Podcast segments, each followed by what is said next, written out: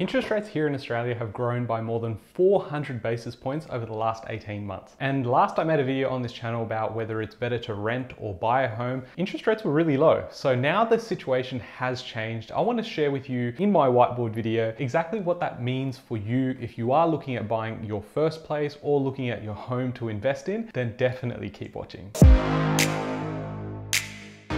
Hey guys, my name is Ravi and welcome back to Personal Finance with Ravi Sharma. If you're new here, smash that subscribe button because I talk about real estate, cryptocurrency, and financial freedom. Now, when it comes to buying a home here in Australia, yes, it just got a whole lot more expensive, but equally, we have a rental crisis, a cost of living crisis. And so when you're really having to think about what is the best move, I thought let's break it down with some logic, some simple numbers. I'll use my own example, and then you can go and use the exact same principles for your own situation. It's not as clear cut because there are so many factors to consider, like your age, exactly what your priorities are and where you're living in Australia. Now, as you guys know, I run a buyer's agency that really just specializes on investment properties. But in this video, I wanna share with you a non-biased opinion. I'm gonna provide some context around what I do, why I do it, and then I wanna also share the landscape that we're in at the moment. And what you'll find is a really big flaw in how we think about housing, and it's not actually our fault. It's the way that the government and the media really push this agenda that you should go and buy a home no matter what, because it is the best asset ever. I don't think that's the case. I think it's actually one of the worst things that you can do, but more on that later. So as I was mentioning before, it really does depend on your own factors. So we've got to think about location, we've got to think the asset type. So you might be looking at a house or you might be looking at an apartment, so that'll change. And then your own personal situation. So to illustrate all of this, I'm going to use my example and then I'm going to show you another example where it makes sense to do something different. So in this example, it's Ravi plus my girlfriend and we have no kids. And we prefer an apartment, so it's close to cafes and shops and it's in a better location relative to the city because that's where we're most likely going if we're meeting family and friends, we're most likely meeting them in the city or we want to go to a cafe and that's usually around where we live right now. So for us, based on our situation, and I will share some numbers in a second, but for us, rent vesting is the best thing. Now you might be sitting on the fence or you might be wondering, okay, what is rent vesting? Or I've thought about renting and investing somewhere else. What are my thoughts on it? Well, I'll share some benefits as we go through this video, but for me, the idea is I want to live where I want to live and I don't want to be bound by the fact that I can't afford a house or an apartment there. And I want to invest where the numbers make sense. So data driven approach. I don't want to be just guessing, saying that, hey, I'm gonna live here, hopefully it goes up. I wanna have the mentality to go, I'm investing into this asset because I wanna make money. It's not about, oh, I'll live there and I also wanna make money. It doesn't really work like that. Now, another example here is a couple with three kids needs the house to be in the suburbs because it's closer to some of the really good schools and growth is just a bonus. So in this case, buying a home actually makes more sense. You've just gotta go, what are my goals? And then how do I execute on those goals? It's the same thing for when you're in business and you're like, I wanna have a thousand clients or I wanna have 10 clients. Well, your actions are gonna be different as to how you approach it. It also then depends on the industry you're in and the price points as well. But you see how there's so many nuances to exactly how this situation could play out. So let's dive into my example because obviously it's my example, so I know exactly why I do what I do. And it's something that my partner and I have agreed on, and this is why we're executing on this plan. Now, before I jump into that, I need you to know that yes, I love making money and that's awesome, but I also wanna have my dream home. Now, is my dream home gonna make me the most money? Probably not. But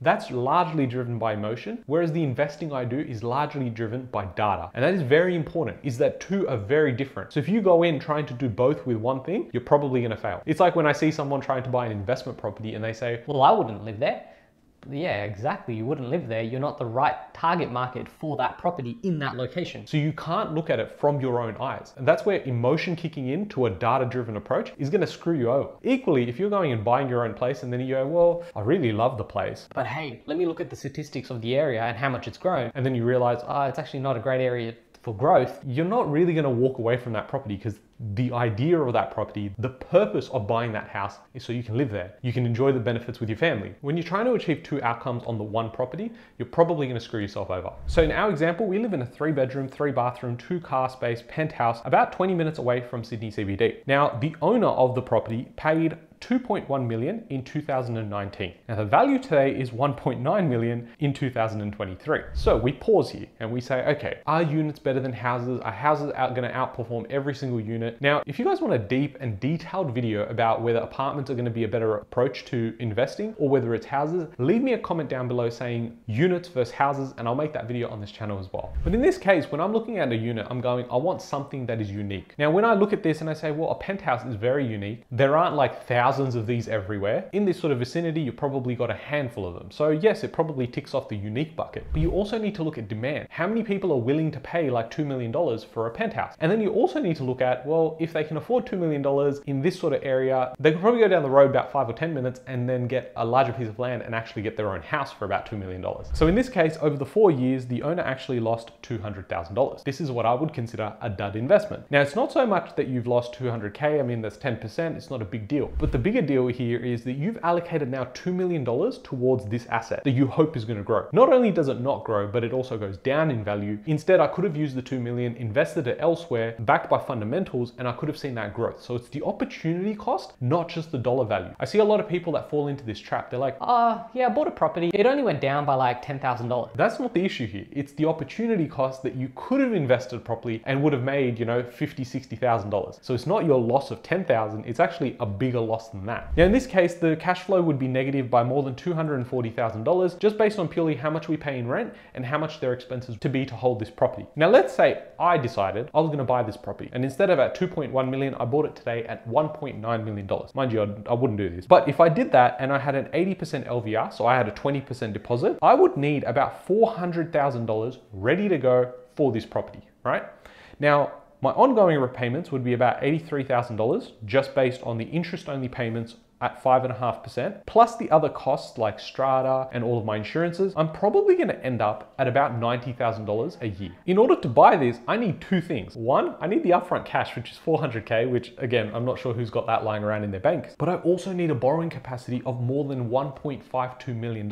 So if I have those two, then I can buy. But for so many people right now, you're not in a position to be able to do this. Now I get it, not everyone wants to live in a penthouse in this exact location for $2 million, but that's why I'm showing you my example. I'm saying if I could do this in my example, would I do it? Now, in your case, the numbers might be different, and you just appropriate the numbers and ask yourself the same question. My weekly cash flow, interest only, would be $1,730 a week. Now, we pause here because a lot of people will tell you renting is dead money. It is the worst thing you can do, is rubbish. You should go and buy your own place. Now, in this case, I'm not even considering interest plus principal. I'm just going interest only. Now, a lot of people are doing this at the moment where they're buying their own home, they can't afford the extra repayments, or they're refinancing to interest only because the interest rates are so high compared to a couple of years ago. They're like, I've got to go interest only. Now, if you do that, do you think interest only by owning your own property is going to put you in a better position than renting? Like, interest only means that you're only paying interest, and that means dead money, right? So you're going in and saying, I borrowed all this money from the bank. I'm just going to pay back the interest. That is effectively the same as renting. However, in this case, what you're hoping for is the asset appreciates. So you're like, well, at least I've got an appreciating asset. But now we go back to the example where if the owner had the exact same mindset, and we've gone through one of the biggest booms here in Australia, and they've lost money over the last four years, now it doesn't look like you have an appreciating asset, and you're actually putting more money towards dead money being in interest only repayments over that course of time as well. Now, when it comes to the rent, we were paying 1200 a week, and that recently went up to 1320 a week. And that means every year we are paying about $68,640.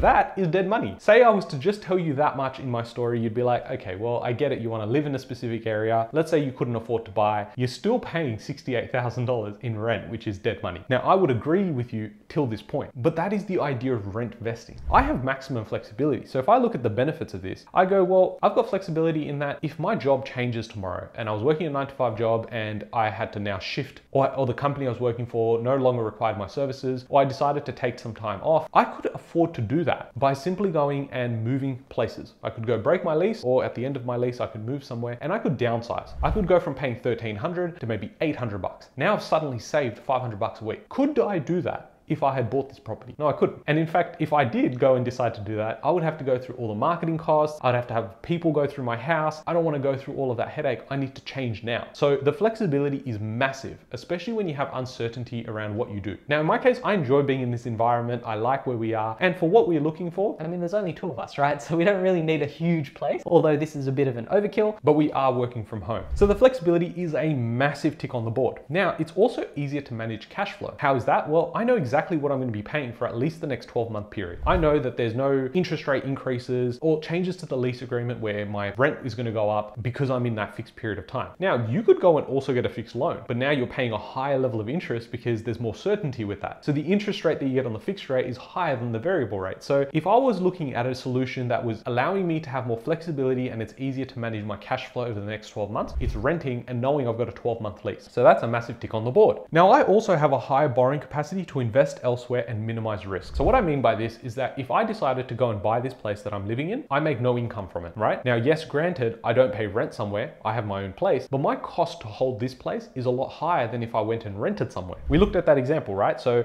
over here, it would cost me 90,000 if I held this place versus 68,640 if I was renting. So straight away, my borrowing capacity is higher by me renting here versus buying this place. Now, in addition to that, I'm not someone who sits there and goes, Okay, I'm just gonna rent and I'm gonna do that for the next five years. I know that you have to hold assets to grow. And if you've been following this channel for a while, you know the same thing I know, which is your money is worth a lot less because of inflation. So we need to go and attach our money to hard assets. So if I know that, I'm gonna go, well, I can rent and I can invest. So that's the whole rent vesting concept. So when I go and invest, I can say, instead of spending all 1.9 million on my principal place of residence, which does give me more certainty, I would rather go and invest and buy four homes across Australia in four different states. I'm minimizing my risk and I'm increasing my wealth. And the reason is because I'm focused on a data driven approach. I've done this process time and time again, not just for myself, but for hundreds and hundreds of clients over the last couple of years. If you want to know how all of that stuff works, definitely go check out this video. I'm not going to take any more of your time. I'm going to share with you the biggest problem. It's that people buy a home and hope it goes up in value. That is actually the bonus because you're buying that home to live in. If it grows in value, that is a bonus. And when you invest in a house backed by data and fundamentals, you will see growth because it's simple supply and demand. And then you look at the macro factors, the micro factors, and all of the trends underneath that. So later in a couple of years, when I decide I'm going to go and buy the dream home, guess what I'll be doing? I'll go and put all the stupid shit in the kitchen. I'll go and put a pool in the back, even though I know I'm probably only going to swim twice a year. But I'm going to go and do all those things because they're all emotional purchases. I want to have the speaker system so I can watch Netflix on like amped up speakers. But none of that stuff could necessarily equate to bigger growth. And that's the whole point I'm trying to make here is if you're looking at renting or you're looking at buying, look at your strategy overall and say, okay, if I'm going to rent, why am I renting and for how long? Why am I investing in these areas? Or am I going to go and outsource it to a buyer's agent? And then the final one is if I'm going to go and buy my own home, forget about the data. Think about why you're buying this home. You're buying it because you want certainty, you love the area, and it's an emotional purchase. The growth that you get with it is all bonus. So if you guys have learned a thing or two, drop a like for the video. And if you guys have enjoyed this, then definitely subscribe. I'll catch you guys in the next one. Thanks guys.